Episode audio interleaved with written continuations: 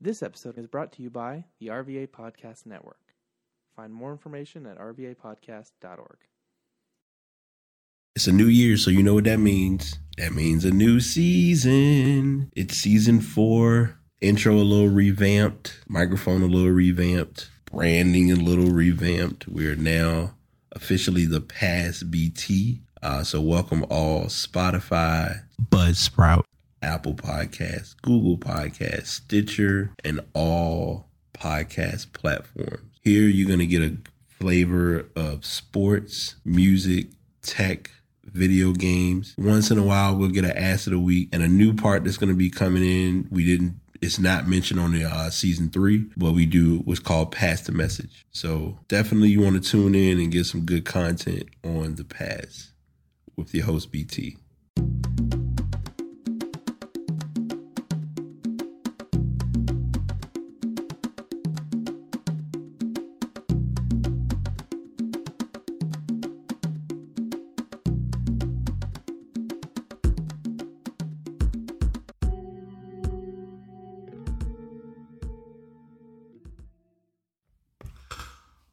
We're shaking y'all episode 283 of the pass is here. I'm your host BT, getting ready to get this ball rolling and uh, make things work. Got a very packed show.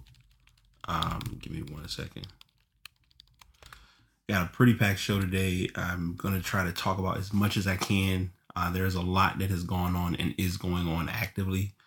Uh, I'm not sure how this is gonna go. If I'm gonna make this one full episode or if it's gonna be a split episode, uh, how I'm gonna run it, but all I can do is just let this one fly. So, um, as I always start off, I'm kind of gonna relax a little bit in the intro, and then we're gonna definitely try to get through as many of the topics as well as the the heavier topics that I really want to talk about.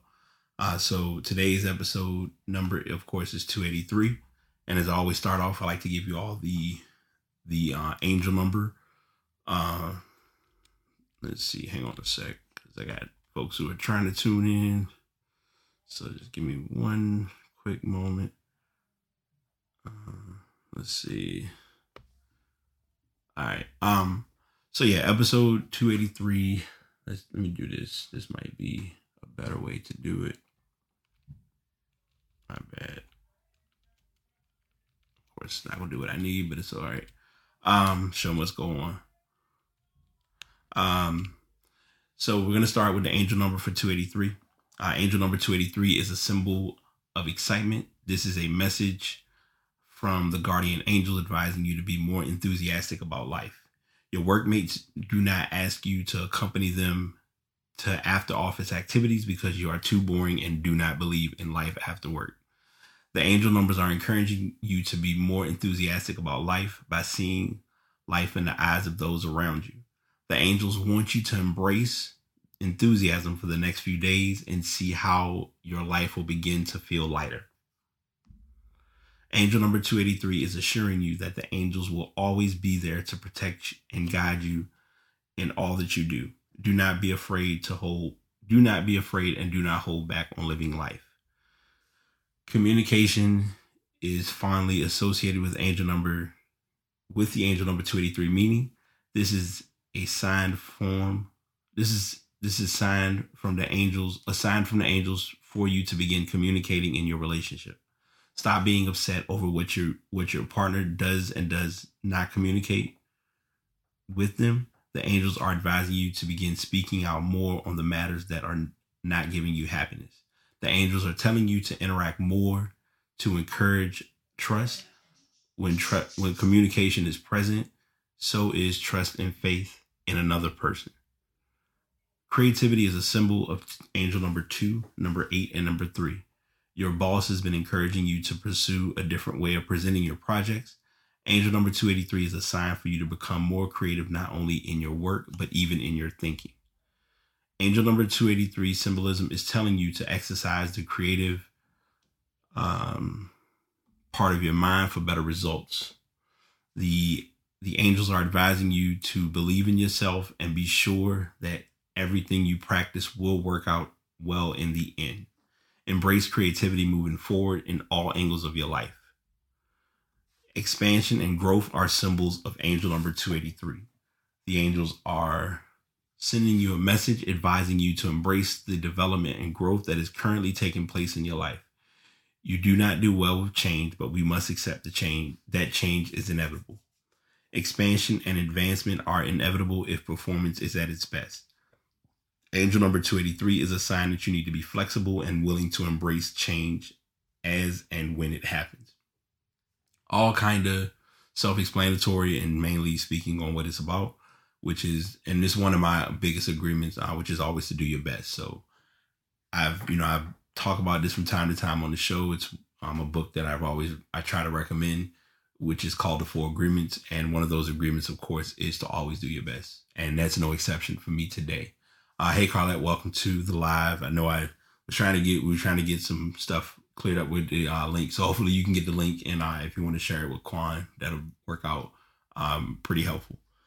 Uh, so yeah, this is a good uh, angel number. It's really for me pressing how important it is to be creative, how good it is to be all about your craft, how how beneficial it is to put your best effort forward, and that's mainly what I'm making it my goal to do with this show and with this platform. Uh, a lot has happened. I'm going to some things maybe may get a little bit of odd attention, but I'm going to talk about them because they did happen. So I don't want to ignore them uh, as they all as it all occurred. Um, Peyton, well, Tom Brady, Peyton Manning, Tiger Woods, Phil Mickelson were part of an event that was called the Match, and to kind of give a, a paraphrase form of it, it was a golfing event that happened in uh, that happened. This is the second year of this event happening. Uh, it was done to for a charity uh, based event. Uh, they were able to get an average of 5.8 million viewers for the match, uh, which was a charity event. Uh, the it was spanned across four the four major channels, which are part of Turner Sports, TBS, TNT, truTV, and Headline News. The pairing of Woods and Manning beat Brady and Mickelson. It came down to the final hole at the Medalist at the Medalist Golf Club in Hobe Sound, Florida. Woods and Manning were ahead by one entering into hole 18. Uh, they announced that the peak viewership was at $6.3 million. Hey May, what's going on? Welcome to the show. Um, there were it was at a peak viewership of 6.3 million. Uh, the event raised $20 million for the coronavirus relief. Uh, the match was the most watched golf telecast in the history of cable television. Um, the Boston Globe, Chad Finn reported that it beat that it beat out the average viewers of ESPN's The Last Dance, which we're going to talk about in a moment. Uh, which, as many of you may or may not be aware, is about Michael Jordan and his career. Uh, there was one highlight in the event where, despite Brady struggling on the front nine, he made what was considered the shot of the day. Uh, the Buccaneers quarterback hit a shot from the fairway on par five on the par five seventh. Uh, it happened right after Charles Barkley, a member of the broadcast, broadcast team, was trash talking Brady for his poor play. And if any of you know or may not notice, uh, Charles Barkley has been known for being pretty, I won't say trash, but pretty mediocre at golf. So him giving uh, Tom Brady a hard time was very coincidental. Uh, they go over Tom Brady signing with the Buccaneers and things of that sort. Uh, so this was a big event. It was it definitely got the attention it deserved, and it was a from what I gathered, it had a pretty solid turnout.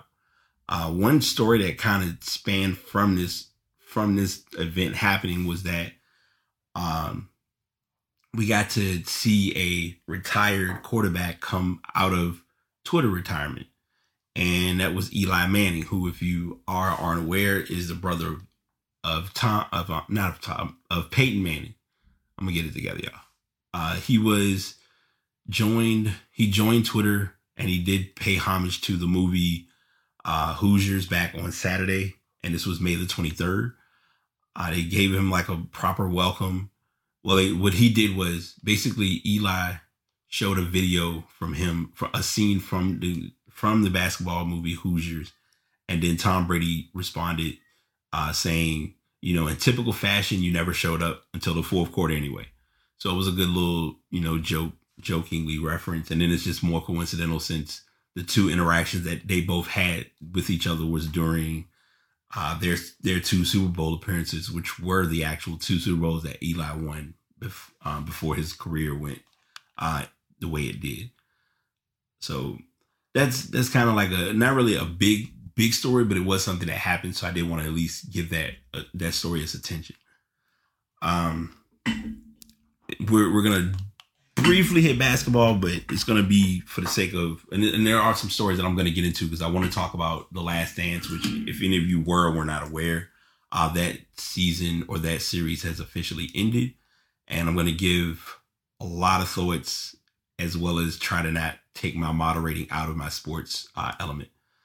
Uh, but the story, one the most recent story broke that uh, Patrick Ewing, who um, who is known as the Georgetown head coach, uh, has been tested has tested positive for coronavirus.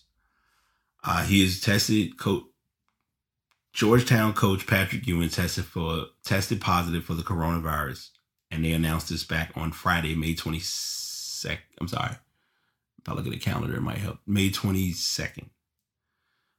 Um, this, the Hall of Famer is under care and isolated at a local hospital. I want to share that I've tested positive for COVID 19. The virus is serious and should not be taken lightly. Ewing uh, said in a statement I want to encourage everyone to stay safe and take care of yourselves and your loved ones now more than ever. I want to thank the healthcare workers and everyone on the front lines. I'll be fine and we will all get through this. I'm saying this as one myself, and I'm also sharing this for those who are um, who are in this position, if you are on the front line, do not feel your work is in vain. That's the, the nicest way to put that. Um, and I've gotten a couple messages on Instagram. I'm not gonna really put those into uh, into the combo. One of them was stating that some someone they personally know was tested um, positive for this disease. Uh, the school said Ewing is the only member of the Georgetown men's basketball program to have tested positive for the virus amid the ongoing amid the ongoing pandemic. Following his famed NBA career, Ewing took over as head coach of Georgetown back in 2017 after spending 15 years as an assistant coach for the for the for four NBA franchises.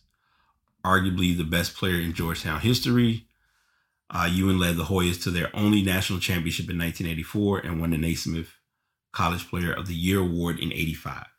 Uh, and these are just mainly given his personal accolades, which, you know, we, anyone who knows Ewing knows he was a good basketball player. The Knicks are the Knicks. Um, so that's kind of like the, the cleanest and simplest way to put it.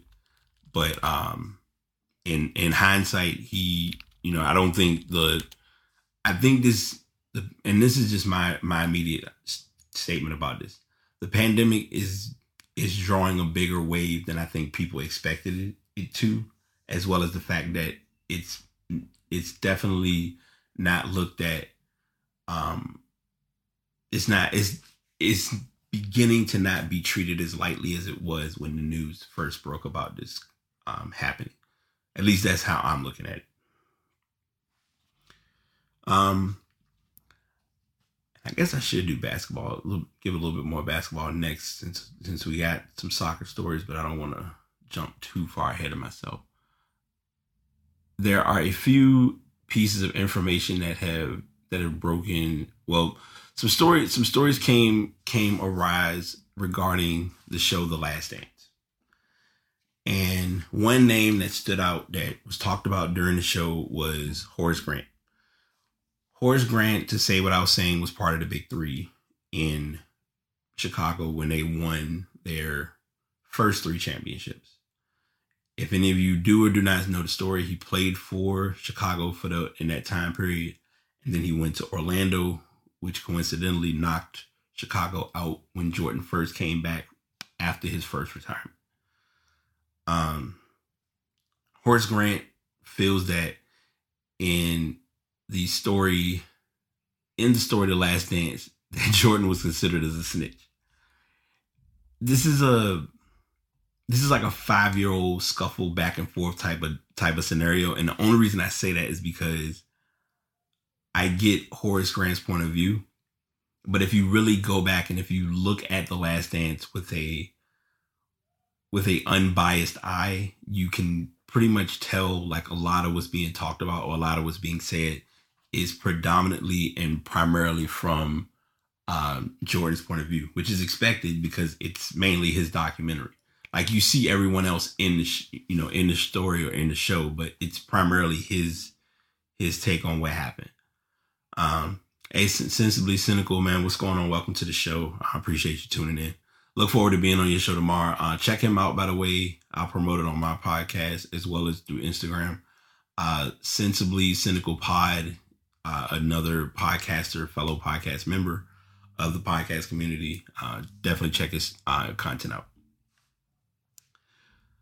So this the article, like I said, uh, they were stating that on ESPN 100 in Chicago back on Tuesday or a couple weeks back, uh, Horace Grant responded to the stories and the involvement regarding uh, Horace Grant's portrayal in the show The Last Dance and his response was it's a down it is a downright outright uh completely downright outright completely lie that he leaked much of the information in Sam Smith's famous The Jordan Rules book as Jordan alleged during the documentary.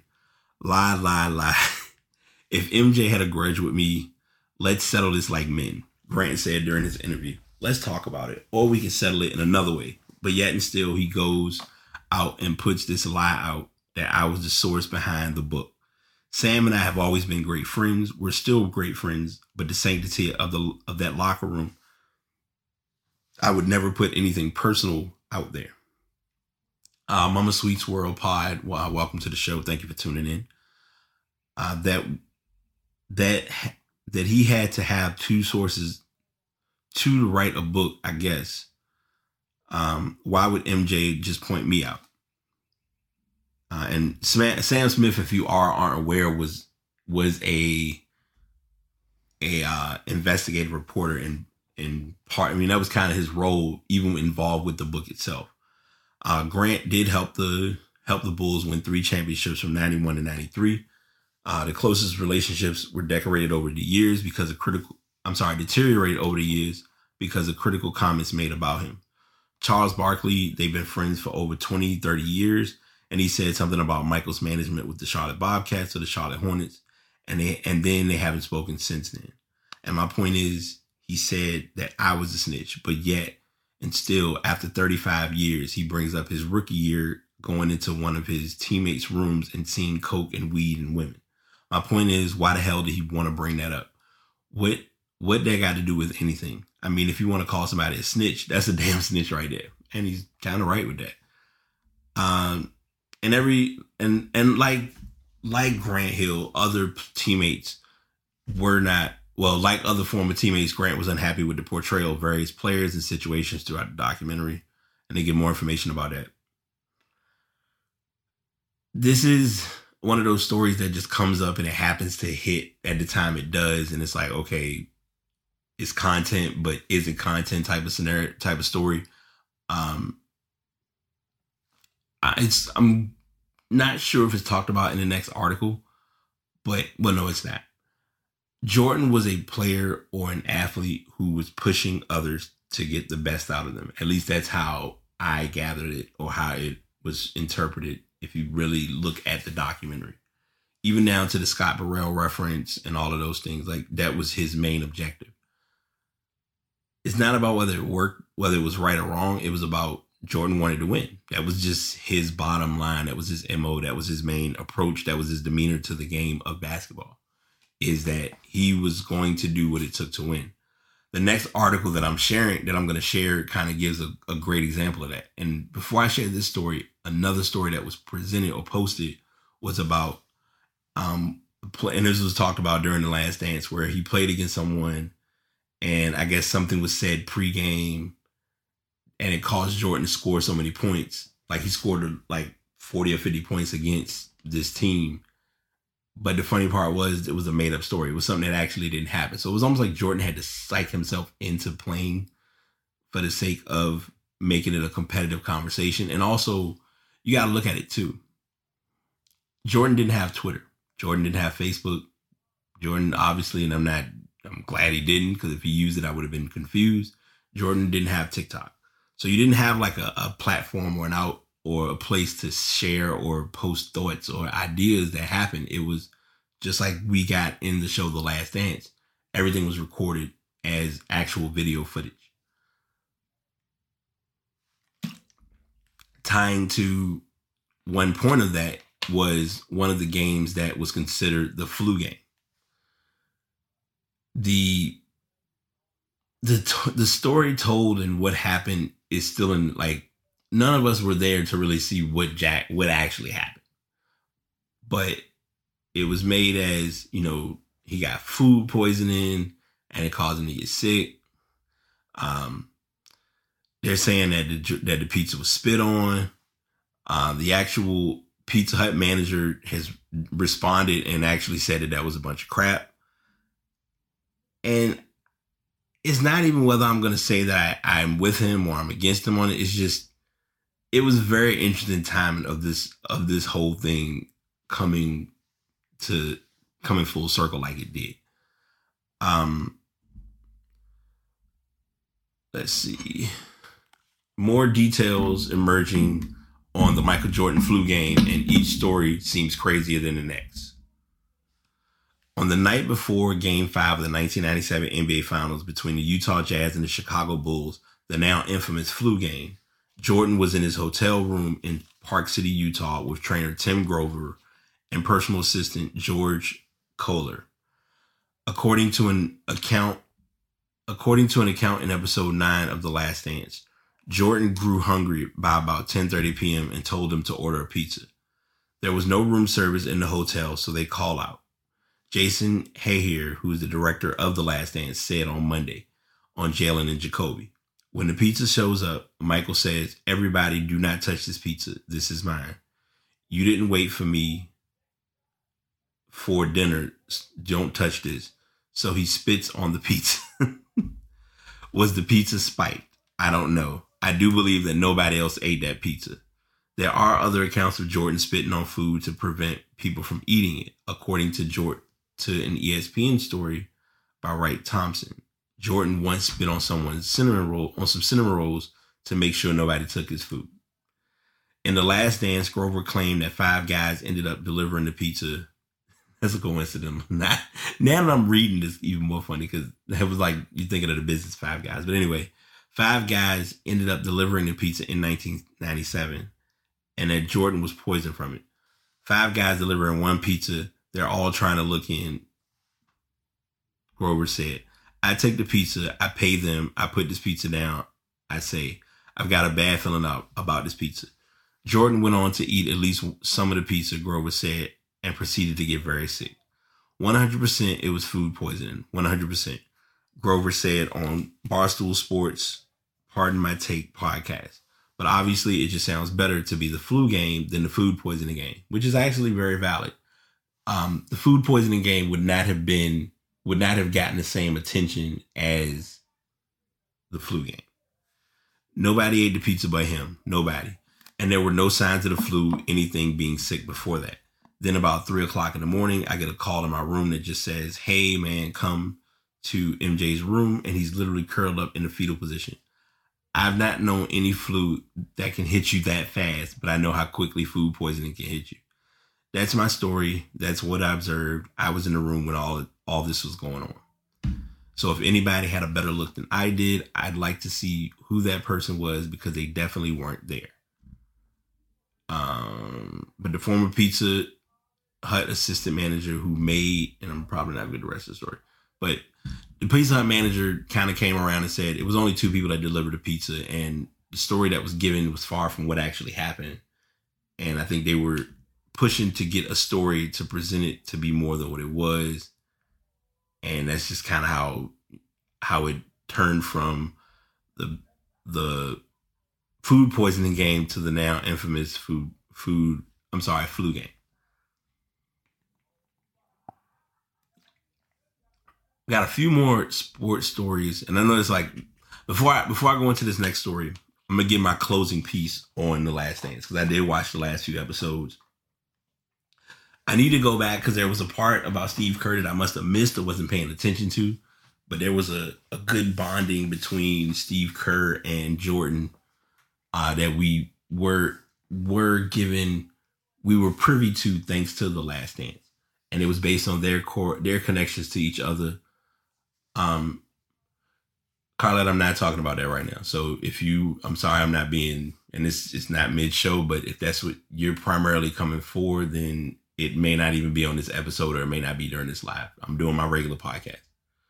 Um, so to to go into the the the ending and the closeout of the the last dance, it was mainly leading to the final series between Utah and Chicago.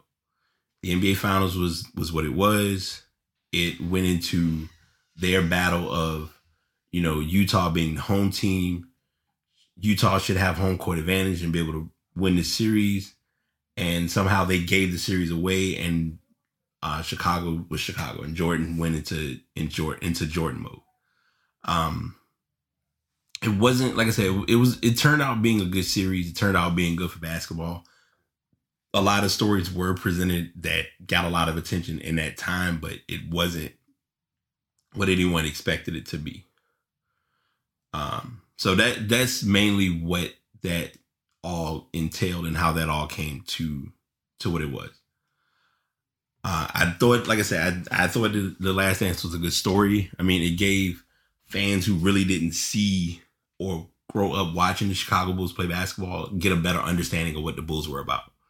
Uh, so that's mainly what it was all about to begin with. Um, that's mainly all I have on on that portion of the Last Dance. I have a story here about Premier League, and they were saying that two more two more cases were confirmed by two players for Bournemouth that tested positive for COVID for COVID nineteen. I'm not really say much on that, but I will say this: they uh they did. It's it's coming it's coming full circle, and I think no one's prepared for it. But they're trying to make sports become a thing again. They're trying to open up. They're trying to get basketball back going. They're trying to see how they can get football back in in the rotation because I think if there's no football season this upcoming year, it's going to be very hard for fans to really get into it. But I'll get get that drive back if it's like, oh wait, okay, we're having a delayed season, or there may not be football at all. So they're so they're thinking about that. Uh sorry uh, if you hear that. May you may not. Um, so that that's my my hot my take on my my thoughts on that. The Premier League will be kicking back off. It will be starting back up soon, and that's mainly where we are right now. Um, so they did they did confirm Premier League will pick back up. Serie A will pick back up. So now it's just a matter of waiting for those sports to actually get going and get that all started. So that's mainly what we have for Premier League, soccer, uh, the COVID 19, the pandemic as a whole.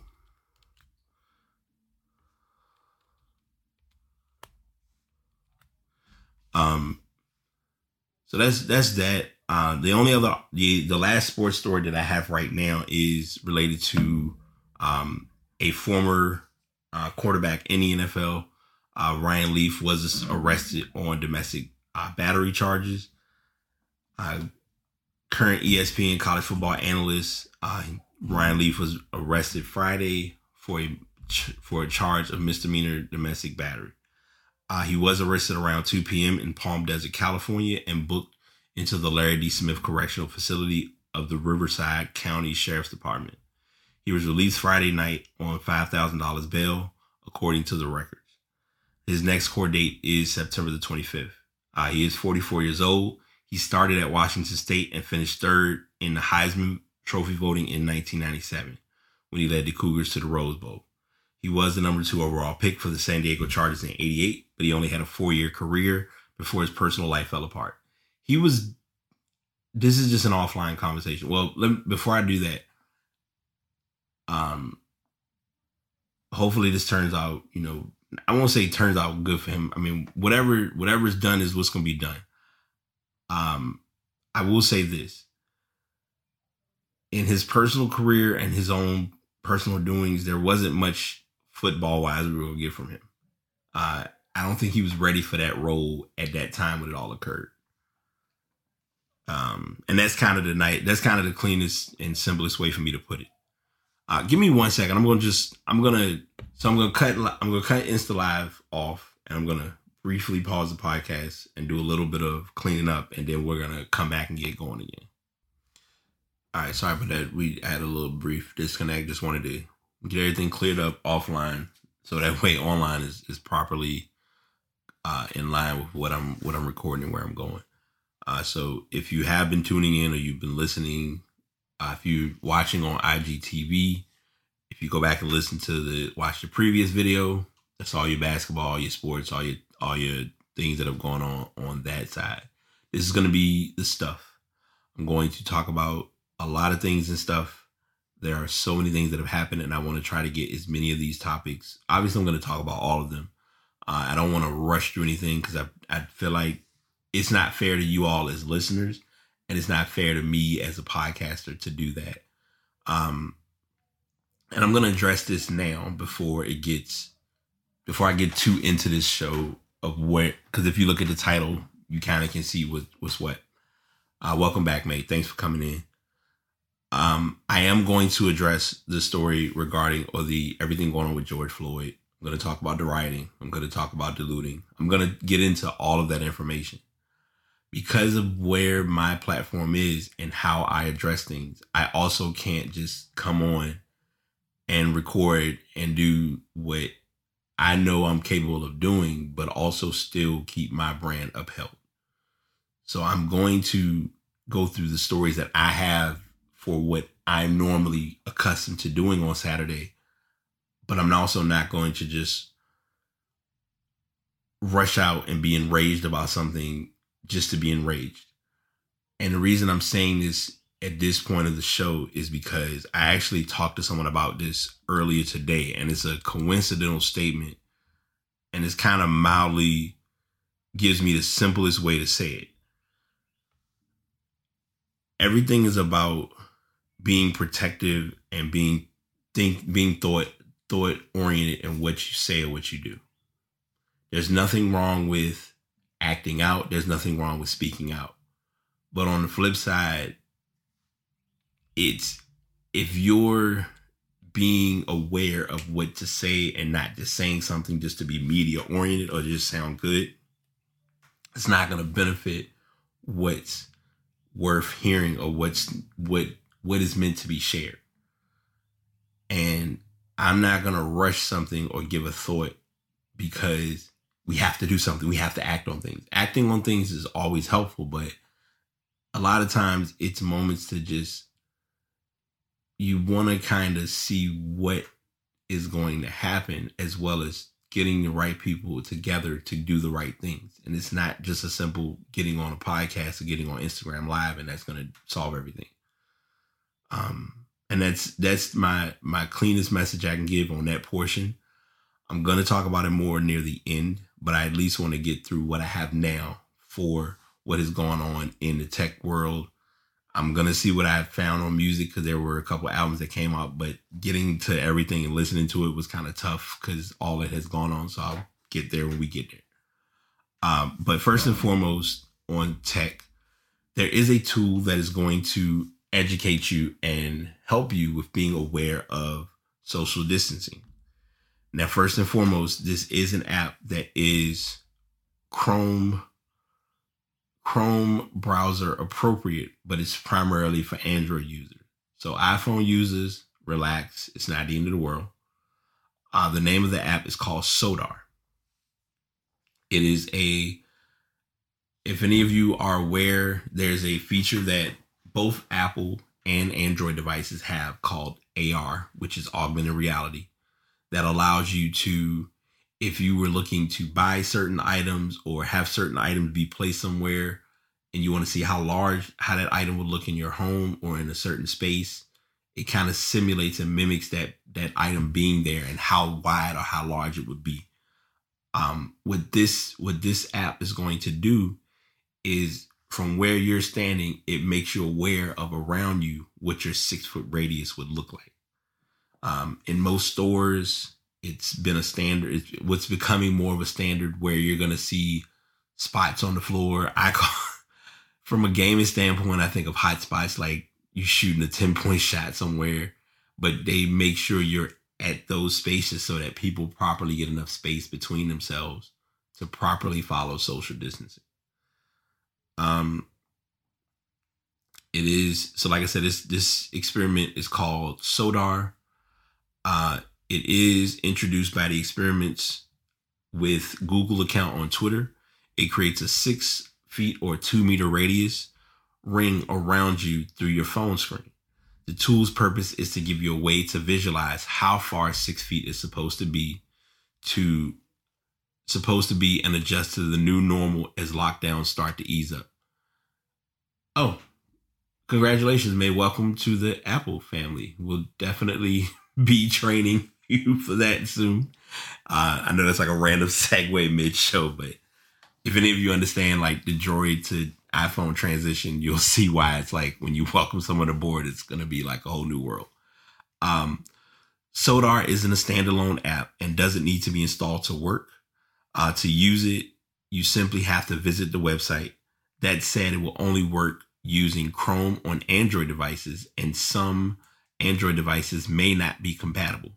If you ever if you've ever successfully viewed any of Google's AR projects uh, on your device, though, your phone is most likely capable of displaying SODAR's virtual social distancing indicator. This is a I think this is a great tool. In my personal direct opinion, this is something they're trying with Android. If it works and they and they get enough backing for it from the Google slash Android perspective, I give it a month or two, it's going to be on iPhone devices as well or iOS devices. Um, sometimes you have to test something, work it, see how it comes out, give it a chance, and then afterward realize, okay, this could actually work on both platforms. And that's kind of how developers, the, the mind of a developer works, to say without saying it. Our next story is about the Safety Advisory Council of Twitch. A lot of you may not even realize that this was a thing, but Twitch has created what is considered a Safety Advisory Council. Um, one of the members of the group have already been uh, harassed based on this, and we'll get into that in a moment. Uh, Twitch unveiled its Safety Advisory Council a couple of days ago. Uh, and this article was written back on May 19th, uh, but it it left a few questions unanswered. What will the advisors do uh, specifically? The live streaming services service now hopes to elaborate. Excuse me. Company chief Emmett Shear has posted a clarification of just why the council exists. The mix of creators and safety experts is meant to inform internal teams when they make communi- community safety decisions. The council won't make moderation calls, have access to specific cases and won't represent the company. Shear also explained just why Twitch chose the initial members it did. It wanted people with strong independent opinions from a wide variety of people, including those beyond Twitch. A council spot is not a test of ideology or support for a particular point of view. The follow up is partly in response to harassment level at one of the council's members. Newsweek reported that Steph for Ferociously Steph Loehr faced harassment soon after she was named to the council, including over transphobia as well as attacks on her positions, such as her belief that voice chat and high level gameplay exposed transgender people to harassment. Critics have claimed that Loehr was attacking other cultural groups, but she has responded by assert, asserting that people were attacking her merely for being different and pushing for acceptance. Shear didn't have any intention of kowtowing to the cow, kowtowing. That's a new one for me. Kowtowing to the critics. Harassment only underscores the importance of the council, he said. The executive may be eager to emphasize limitations on the council's power, but he also doesn't want bullying to influence who gets that power. So having this group will be a, a very viable resource for Twitch because you do want to have people who are looking at the safety and well-being of people who are on Twitch because even those who game or those who comment, it's one of those tough positions where now cyberbullying is a thing. Uh, and a lot of times I know it's the simplest option of, well, they can just stop using the program. But a lot of times, if that program has been their outlet for X number of years or X number of months, you it's not just that simple. Uh, and anything involving sexuality, I, we just need to be, you know, as hard as it is to do, we should be able to look at each other as equals. And I know I'm only one person looking at it as such, but you know, the world we're in, people's mindsets are only as wide as they allow it to be. Um, my uh, my twin shared this story with me, so I'm gonna go ahead and talk about this uh, article briefly. Uh, scam spyware vendor gets caught. Uh, security researchers exposes a new Android malware linked to Manish Kumar, the infamous owner of government spyware vendor Wolf Intelligence. Cops and spies all over the world are in the market for expensive tools that let them hack into phones and track down criminals.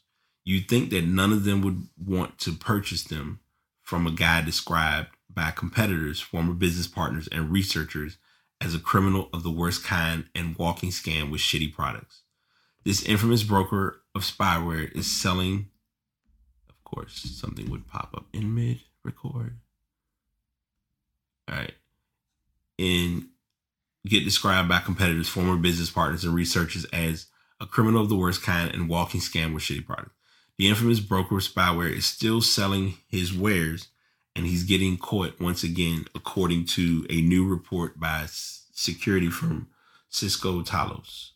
This report, written by, written by Cisco Talos researchers Warren Mercer, Paul Rascagneres, and Vitor Ventura, calls for calls the company run by Manish Kumar an infamous organization with a surprising level of amateur actions and copy and paste products. Kumar's Android malware, which the researchers dub WolfRAT, is dub, is based on Dendroid, a malicious uh, software that was discovered in 2014, according to the report. Dendroid's code was leaked online in 2015, effectively making it open source. The servers the malware connect to have been publicly linked to Kumar's company for more than a year after researchers from another security company published a report about Wolf's intelligence, Kumar's company that sold surveillance and hacking tools to police intelligence and intelligence agencies. Uh, moreover, WolfRAT's interface, the one that the one that the hacking operators would use, looks exactly the same as the interface of Kumar's previous products, according to the report, as well as an independent source who has direct knowledge of Kumar's offerings. The source asked to remain anonymous to discuss sensitive issues and they go on to give more information uh, regarding this this malware and the spyware. So this is definitely an an article or story that is not to be taken lightly, and we're hoping that um, this is one that I definitely may be keeping a close eye on, especially uh, knowing how the role that I'm possibly looking to get into with cybersecurity, and you know, in the case of spam and just you know any information that shouldn't be out there, you know, you want to try and get this all resolved and taken care of. Looking at other uh, possible suings, uh, Spotify is going to be suing self-described music, prodigy who allegedly ran royalty ran a royalty scam. Uh, and this was by Jake Noch. Uh, it generated hundreds of millions of fraudulent streams and engaged in title track par- parasitism, among other fraudulent practices on this platform. Last November, the 20 year old head of indie hip hop label Sosa Entertainment filed a massive and massively complicated lawsuit against Spotify, alleging that the digital music service hadn't paid royalties on more than 550 million streams of its songs. And this is also um, a story given shared by um, by my twin. Uh, if you haven't listened, uh, she's on usually on Twit Talk with me, Fred. So definitely check her out. Uh, according to Billboard, Sosa Entertainment founder Jake Noch also named his company, his other company, Pro Music Rights, as a plaintiff in the lawsuit, and the co-plaintiffs sought millions of dollars in damages, asking for $150,000 for each infringement. Not Noch's lawsuit accused Spotify of a number of transgressions, including unfair and deceptive business practices, willfully move, removing Sosa's entertainment content, obliterating his expectations, and refusing to pay royalties. In a statement, Noch said that he was willing to fight to the end, and it meant that Spotify would ultimately compensate the artists who were affected. I have a duty to see this through so that I can pay my artists what they are owed from Spotify. The cost of streams, and I'm this has been talked about on different platforms, and this will probably be covered in music section. Cuz There's a lot more, um, but you know, this, these articles out as I always state are always in the show notes. Uh, that's a good question. So um, May, who's in my who's in who's in my IG chat said chat said how valid do you how valid do you find his claims? It depends on the information you have to back if your streams were indeed not giving their proper credit to you getting that play. I know that's kind of a circle answer to it. If I had to take a, a, a blind guess on how valid, it's not a high validation, but it, if they have the information to back it, then it might have a good case. It's all in what it's all in what your lawyers and you know if you got folks who are doing like that as they call it R and D or research and development, then that's when it becomes more uh, iffy and becomes more questionable. This is to be one that I again I right along with the scams with the uh, with the the scam story. I want to keep an eye on this too, and hopefully, you know, see what comes from this because these are stories that we don't hear about often, let alone. Um, does it seem? Does it kind of seem like his word versus Spotify? Good question. I I don't want to just outright say it is because I don't know what information his word entails. You know, if you have enough content or enough proof that is showing that your content is being pulled and you're losing money, then it becomes a little different and it then turns into that, okay, now I can see where your claims could be valid.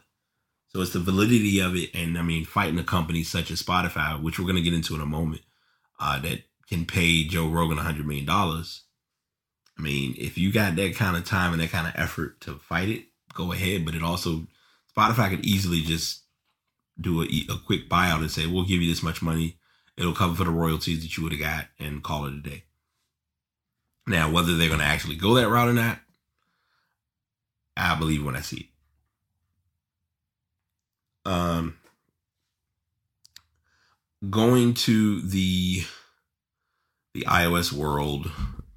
Uh, let me make sure because I think it's another story I have too, and I want to be sure I don't give too many things ahead. Uh, if any of you are Apple users and you own any tablets or phones that can get the latest update, there wasn't there was a iOS update, I believe 13.5 that was released. Uh, it's based on I think it's affiliated with the mask if as far as when you're putting a phone to your face and it's expecting you to do face recognition, obviously you pulling your face mask down to get that is going to take a while. So they've kind of added like a little extra time in between to not have you have that little slight delay in doing so. Um, but this story is actually talking about iOS 14, which is not out yet. Uh, they have talked. They are mentioning that this iOS has been leaked from a development iPhone. Um, it apparently comes down to someone willing to spend a tidy sum of money uh, motherboard sources say that the iOS 14 leak originated from someone being buying a developer only iPhone 11 in China for thousands of dollars. Uh, the software version dated back to December, but some extracted it and and has distribu- distributed it to researchers and hackers since at least February. Apple has declined to comment. It's difficult to say how much the leak will affect or reflect the finished iOS 14 release. Apple isn't expected to pre- preview the iOS until the WWDC, which is usually Apple's big keynote, and it's entirely possible for the company it's po- entirely possible the company has cut or changed features in the past several months. It could likewise likewise be difficult to assess security flaws when they might be fixed by launch. Still, this is unus- unusually early access to software. This could help with security assessments, but it could also spoil the debut and give hackers more time to find exploits. The loose code also underscores the challenges Apple has been clamping down on leaks. Like with many companies, its product development depends on a large chain of suppliers and other partners. It only takes one less than scrupulous person to reveal secrets. While Apple can take steps to minimize the chances of leaks, it may be difficult to completely avoid breaches like this in the future. And in their defense, it's it's really not that hard because if someone wants it, it I mean it's an op- it's an open source based world in a sense. But if someone really wants to get information, they can get it. It's just a matter of how much how far or how willing you are to go that extra mile to get whatever information it is you need. Um, if you don't desperately need the newest update, then just wait it out. It'll by September, if not sooner, you'll get the update. Or if you, you know, turn your phone into developer phone, you can kind of test out the beta and see what it's all about.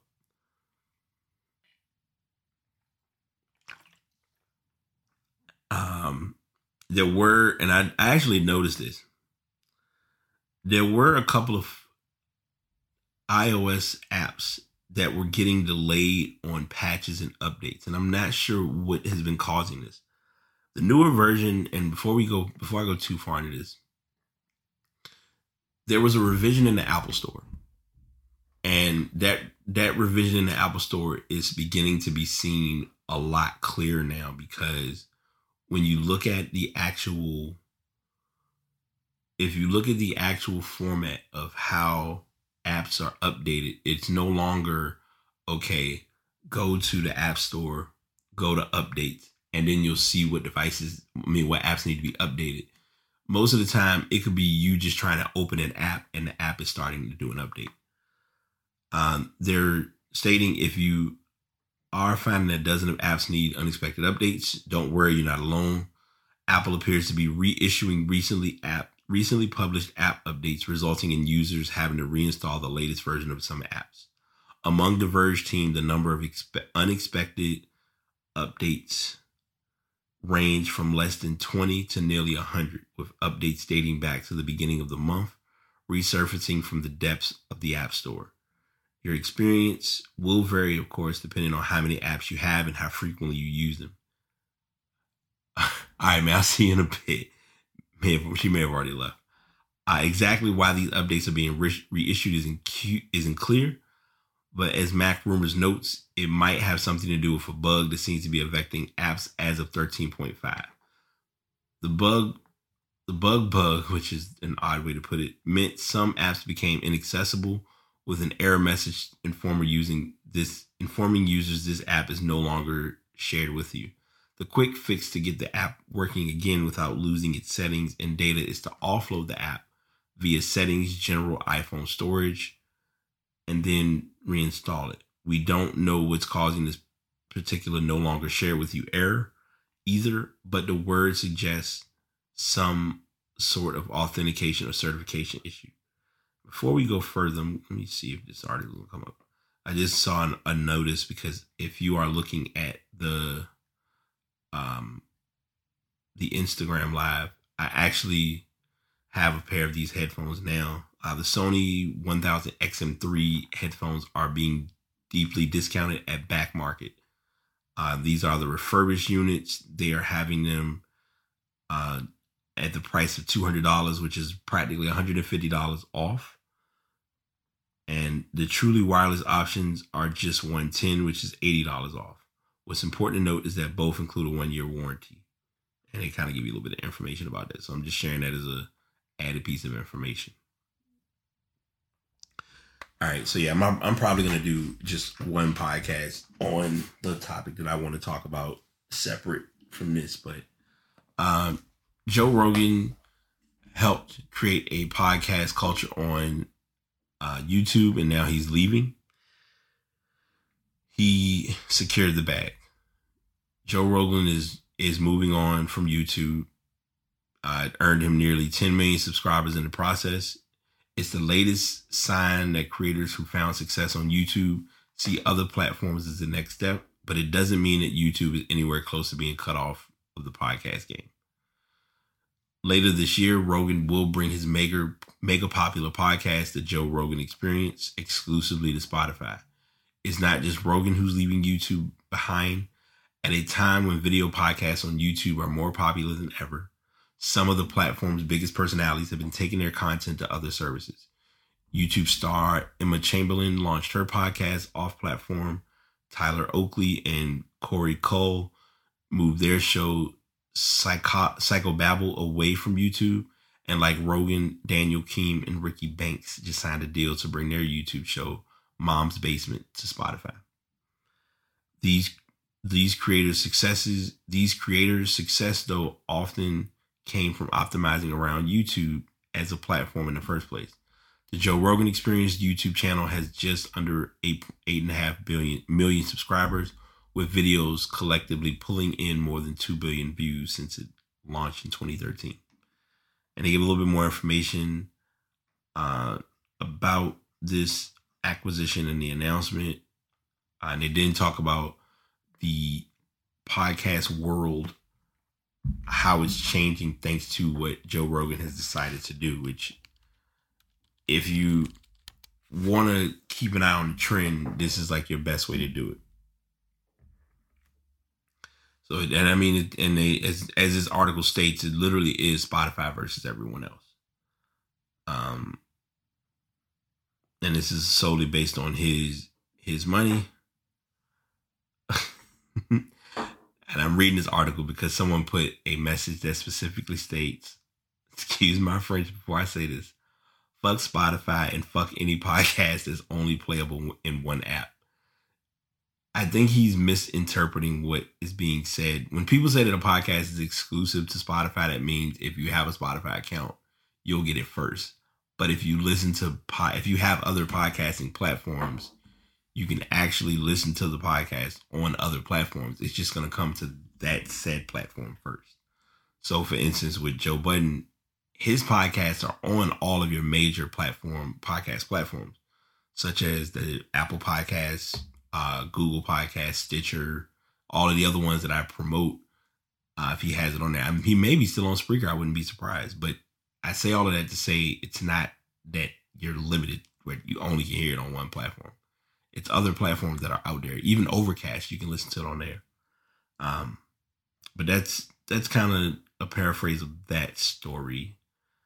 Um, next up, and I found this story to be interesting because they are getting ready to make a bit of a facelift or a big change with the newer Texas Instrument uh, calculators you won't be able to run programs on it. If any of you remember those days of the TI 83s and the 83 pluses, yes, that is not a word, but for the sake of potting, 83 plus, you had the ability to put different games on it or program different games into it. One of one of the more known ones that everyone did was Tetris. I, obviously, as a Tetris head, I I noticed that I never did it because I didn't. I don't think I owned a 80. I think I had an 83 plus but I didn't have an 83. Um, Texas Instruments graphing calculators have a reputation as hobbyist devices given their program support, but they just lost some of their appeal. Cemetech has learned that Texas Instruments is pulling support for assembly and C-based programs on the TI-84 Plus CE and its French counterpart, the TI-83 Premium CE.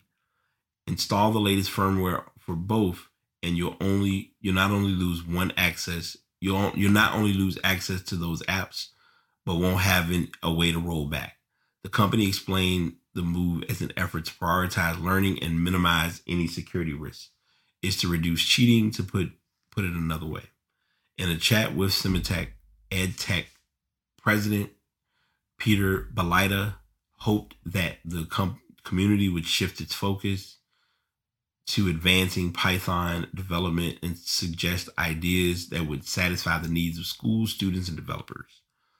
While this could please teachers worried that students will use apps to cheat during exams, enthusiasts are supply- unsurprisingly mad. This reduces the amount of control programmers have over their calculator apps. As it stands, this might not have the intended effect. Some have already found ways to bypass the calculator's exam mode. The updates may block casual cheaters, but not determined ones. If people are going to do what they're going to do, they're going to do it.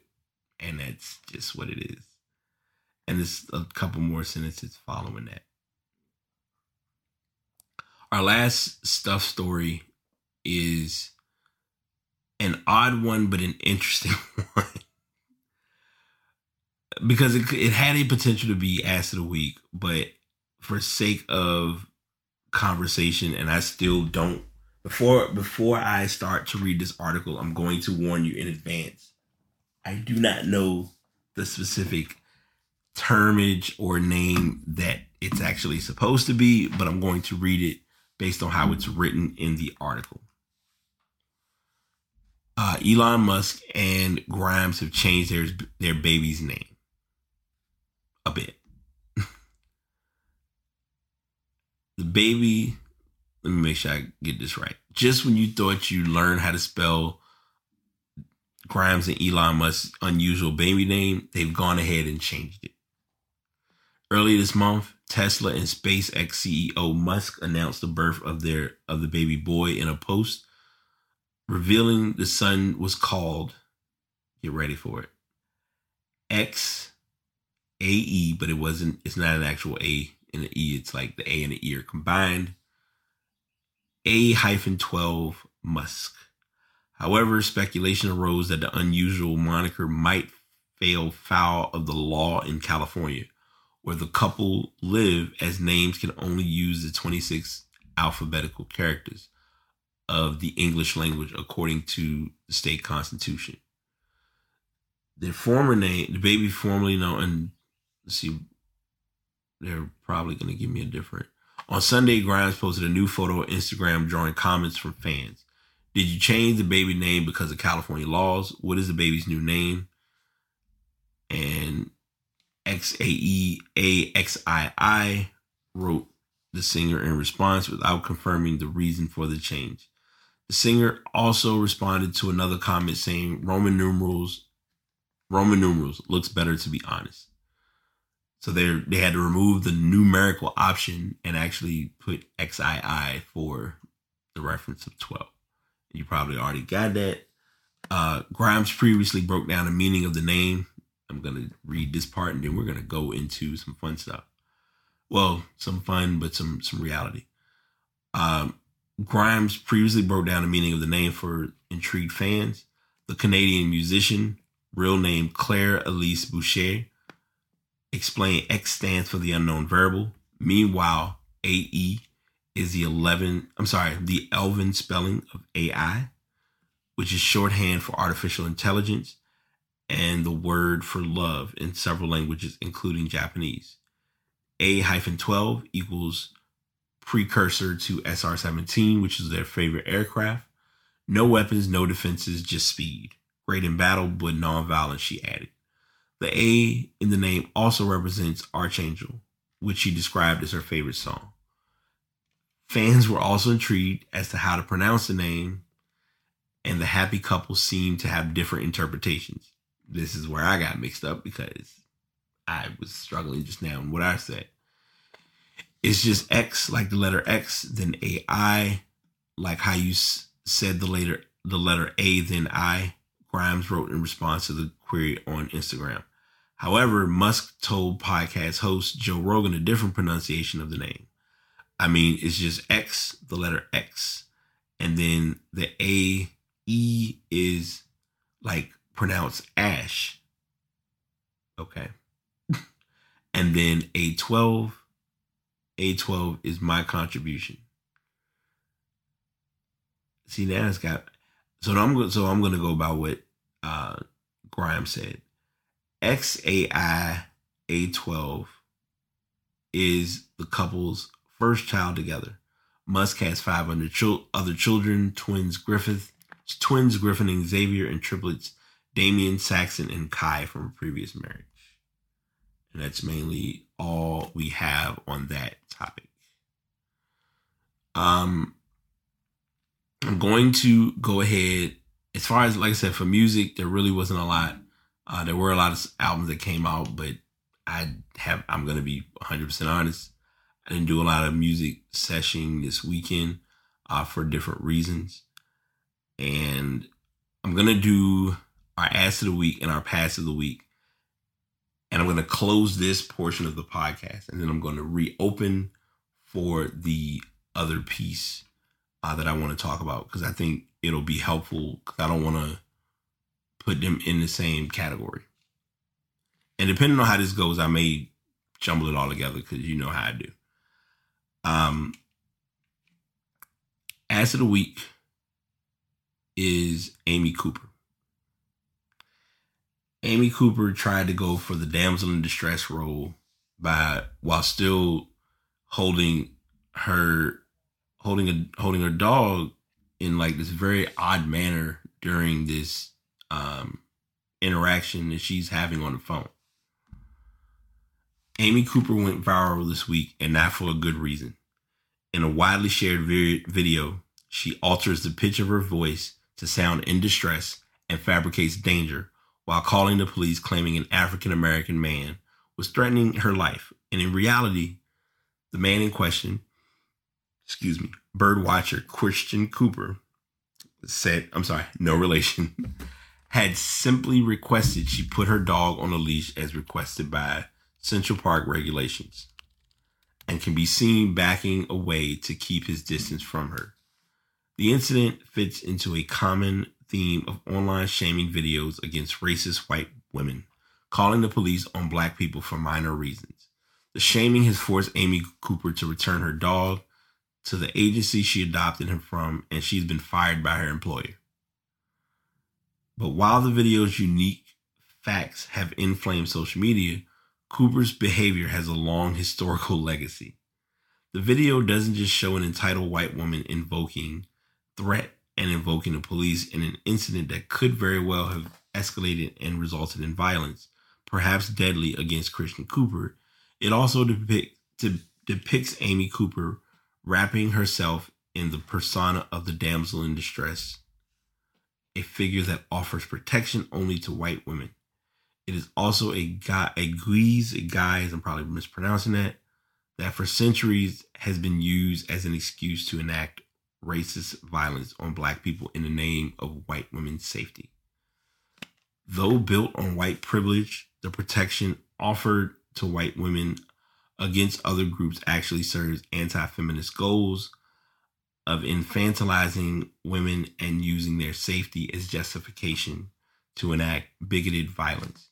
In cases where women's safety cannot be easily weaponized against a black immigrant or trans person, the figure of the damsel in distress has evoked little soci- societal response, even if a woman is in genuine danger. It's almost like Chicken Little, the sky is falling. And I know it's like an odd comparison, but just just slow walk with me on this one. You know no one's harming you, but if you make it seem like you're being harmed, it gives more attention. It draws more it draws a higher conversation. What makes it look so bad in the video is that you can see the guy backing up further and further to make it clear I'm here to have no interaction with you. I, this is not that kind of party. And for her, it was just in one ear and out the other. And her getting on the phone and making it become more dramatic than what it was didn't make it play out in her in her favor at all. All she had to do was just put the dog on the leash. Not putting the dog on the leash just led you into being the ass of the week for this one. Like full blown, no shame, no denial. Um, our pass of the week one of our passes of the week is Eddie Sutton. Uh, he was the former coach for Oklahoma State and Kentucky. Uh, he died of natural causes. Uh, he did die at his home in South Tulsa, Oklahoma. Uh, Sutton was informed that he'd be a member of the Naismith Basketball Hall of Fame's 2020 class. Uh, the, st- the Sutton family did state that it was an honor and a tribute to the great players he coached and outstanding assistant coaches that worked for him. Uh, he's going to be inducted in August along with uh, Kobe as post- posthumously. Uh, he coached basketball for 50 years at six different colleges and one high school, but he is best known for a successful run at his alma mater, Oklahoma State, and a controversial tenure at Kentucky. Maybe I forgot that tenure. Um, and that's all I'm gonna. That's all I really have for um, Eddie Sutton. So you know, condolences to his family, uh, those who you know were close to him directly, and I know it's a, a very uh, heavy story. Welcome back, May. You coming back like at the perfect point. This episode is not going to have well it's going to have a message that's going to be passed but the message that i'm going to pass is related to the instant the incident that is i won't even say the elephant in the room the last or the latest update is that one of the police officers has been charged for uh, the the actual police officer who was there on who was seen, you know, holding uh, George Floyd down and causing him to die. The charge that was given was trash. We can just call it a spade. As I mentioned in the transition between uh, sports and technology on Insta Live, I'm going to talk about this. And it's not me talking with the worry or concern of not crossing the line because there's not going to be a good line or a, or a light line to, to touch with this one.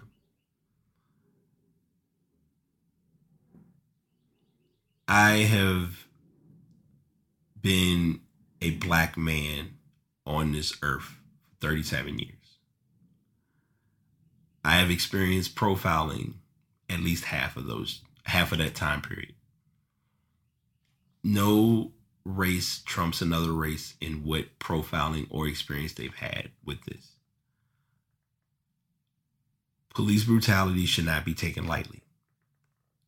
I'm going to say that as openly as possible.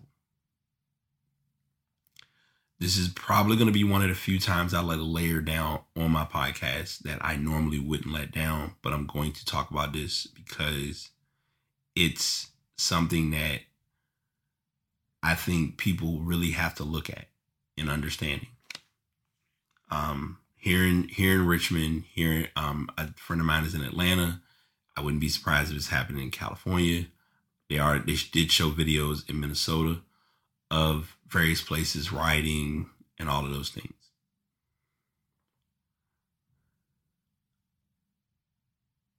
I've had what I had happen to me as far as going to jail and having a record and not in in no way, shape, or form being able to get that record cleaned or cleared if I wanted to.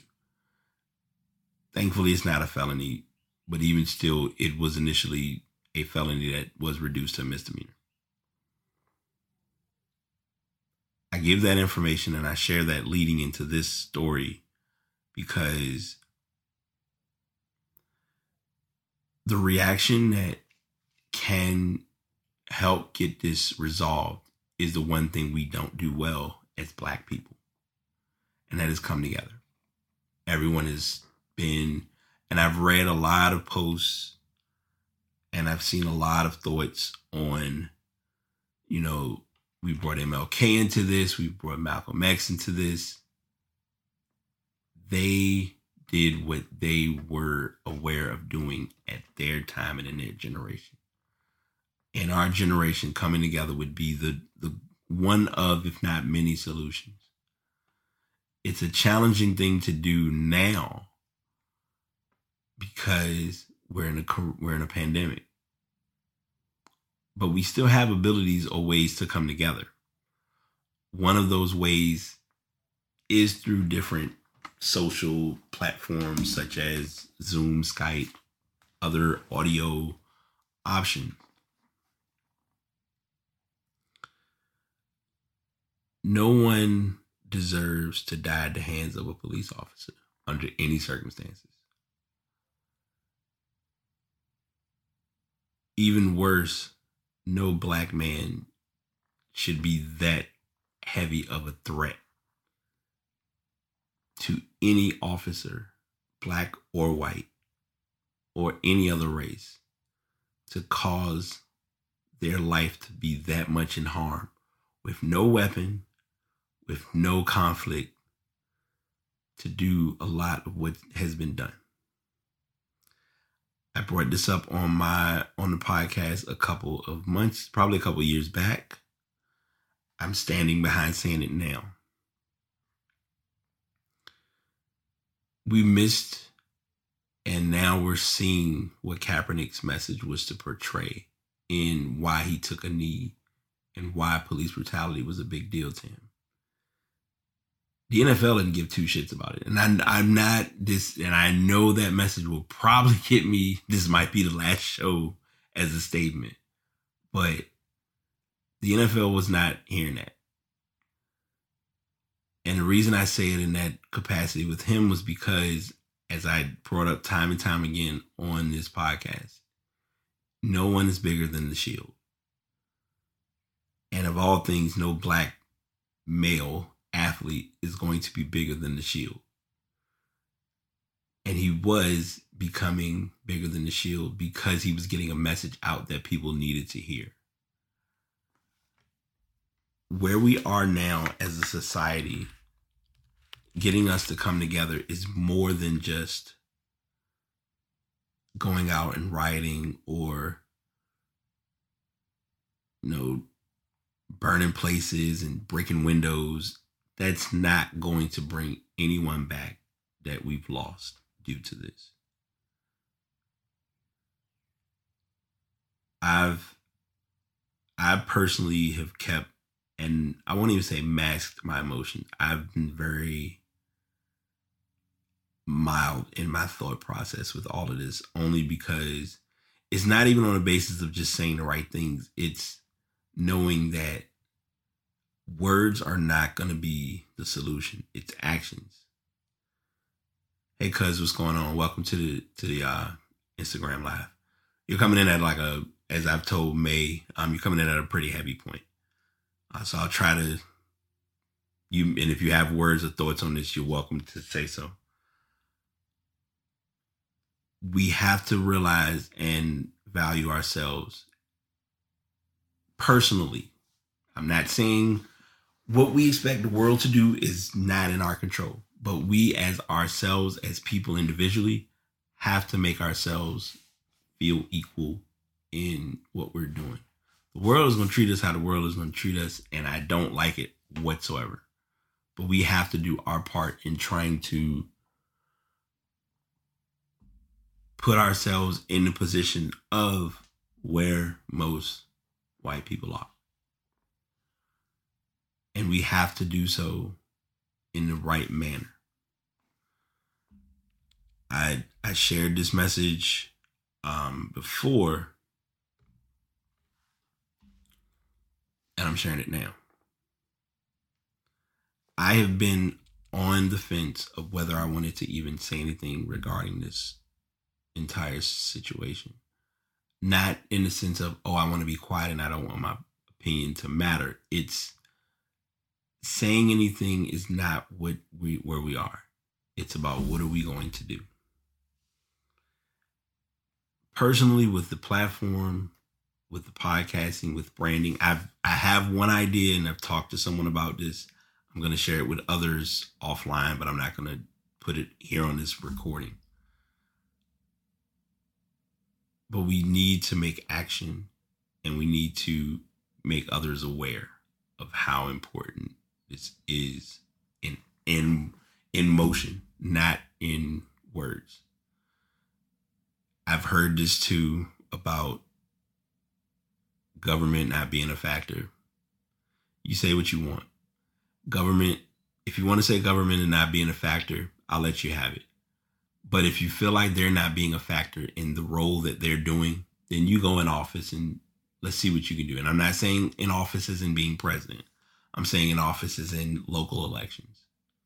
I'm saying in office as in local city council events. I'm saying local as in getting people to come together and actually be transparent instead of trying to get around the issues at hand. I, I normally, and he may not want this to be shared, but I'm not going to put too much biz out there. But I usually do a a walk with a friend of mine, and he's practically been like the anonymous brother to me. And we've we walked, and he brought up something that I could fully relate to, and it's the toughest thing to look at when you as a black man drive or go anywhere in around town mask or no mask all this stuff doesn't even play into it. If a police car is behind you and their lights happen to come on the first thing that always is thought of and is the biggest fear even before before these police brutalities got as out of control as they'd have recently is this might be my this might be the day. And you could do everything by the book as we've seen happen multiple times. And that that becomes very scary. So i don't know like I and I probably said this 10 times. I'm not going to repeat myself too heavily. I don't know what to do or how to do it. But the message that I'm going to pass along is if there are resources or there are options of actual people that need to be contacted or yes, May, you're exactly right. It is one of one of the greatest fears. And because it has happened. It like I had a recent incident of being pulled over and realizing I was not in. I didn't feel it was anything in the wrong, but it was the oddest of scenarios because of all the places and thinking of where it happened. It happened near where rioting happened here last night. And I, if you're in this area, um, right, that's that's the perfect way to put to put it. Uh, she said, like, are you going to get a good cop or a bad cop? And it's really like flipping a coin and just doing a spin move in the middle of the coin flip. All I know is if there's anyone who listens to this show, if you get the link, if you want me to put the minute marker where we start to get into this heavy topic, I can. I don't mind. Probably am going to. But I really want to figure out what actions, not words, what actions are going to help get this to be resolved. I've thought about this off and on, and I know I'm like a little in and out of my space about this, but I really think this type of a topic is a bigger story of stuff than what I've been sharing the stuff. Like a lot of the stuff that I've shared, or a lot of the sports I've shared, has just been things that I've talked about. And I know my friend was, you know, Carla will probably go back and see this video or will listen to the podcast. I wanted to get into this off the beginning, but I also know I have I still have content that I'm sharing for the sake of a podcast. But this is the story and this is the meat of the potatoes of what this podcast is about. Is finding that next step or finding a way to make this work. And a lot of times and in most instances I just sense silence or it's it's me more so processing than acting. Cuz doing anything that can put my life, let alone someone else's life in in harm's way, it, it's just not worth the sacrifice. That's my opinion, obviously. Um, so I'm I'm putting a challenge out to anyone who's listening to the podcast. If you have resources or you have information or you feel like there's a good way to get this word out in action form or get us to get this ball rolling. If it comes down to making groups, if it comes down to me getting on here and doing a quick podcast and say, hey, y'all check out this event going on this day. It's gonna be a virtual. I don't mind doing it. But it also it doesn't it's me being the driver on this one isn't even an, isn't an, isn't even an issue or a concern. It's the consideration of realizing that if I'm put in that position to do so, I gotta have folks that's on board and that's that's the the cleanest and the simplest way I can put what I'm sharing or what I'm talking about today. So I hope everyone who is listening to the show got something, even if it was something random or something that you you may have already known. Press it forward. Um, like, comment, and subscribe. I know I'm doing it late in show, but I, I definitely want people to become more aware. And these these podcasts, the pass the message is going to become a little bit more intense for the next, especially for June. For June, um, I'm not. I showed it. I, I just shared something on IGTV, and that's it. Um, and we'll leave it at that. But I hope everyone, you know, is prepared because these battles are going to lead to bigger wars. And most of all, like, it's not even just about us leaving. Today and tomorrow is the end of May. Whatever you did or didn't do, it was what it was. Time to assess and it's time to press forward. You got to make June be a be a month. Every month should be a month um, as I've had people see or talk about, work on whatever your goals are, do your assessments, and as I'm about to close out, drink your water. And that's how we're going to end this show. Until next time, this is The Pass. I'm your host, BT. Hope everyone has a safe and positive routine and rest of your day. Really appreciate all the support, all the listens, all the likes, all the effort that goes into anyone who has provided any form of content for the past. We're signing out now, but you definitely don't want to miss what's in store for the upcoming episode. If you are interested in getting more information or becoming a podcaster, you can check out buzzsprout.com. And the microphone that you are hearing me use is the Blue Yeti X. I had been using a Yeti for a while. I went back to the Samson Meteor, but now I'm using the Blue Yeti X, which is everything. Trust me. Uh, all social medias, the Pass BT. That's T H E Pass, as in pass the ball. BT is my initials. And finally, if you are a creator and you want to support a fellow creator, subscribe, like, and comment on the pass.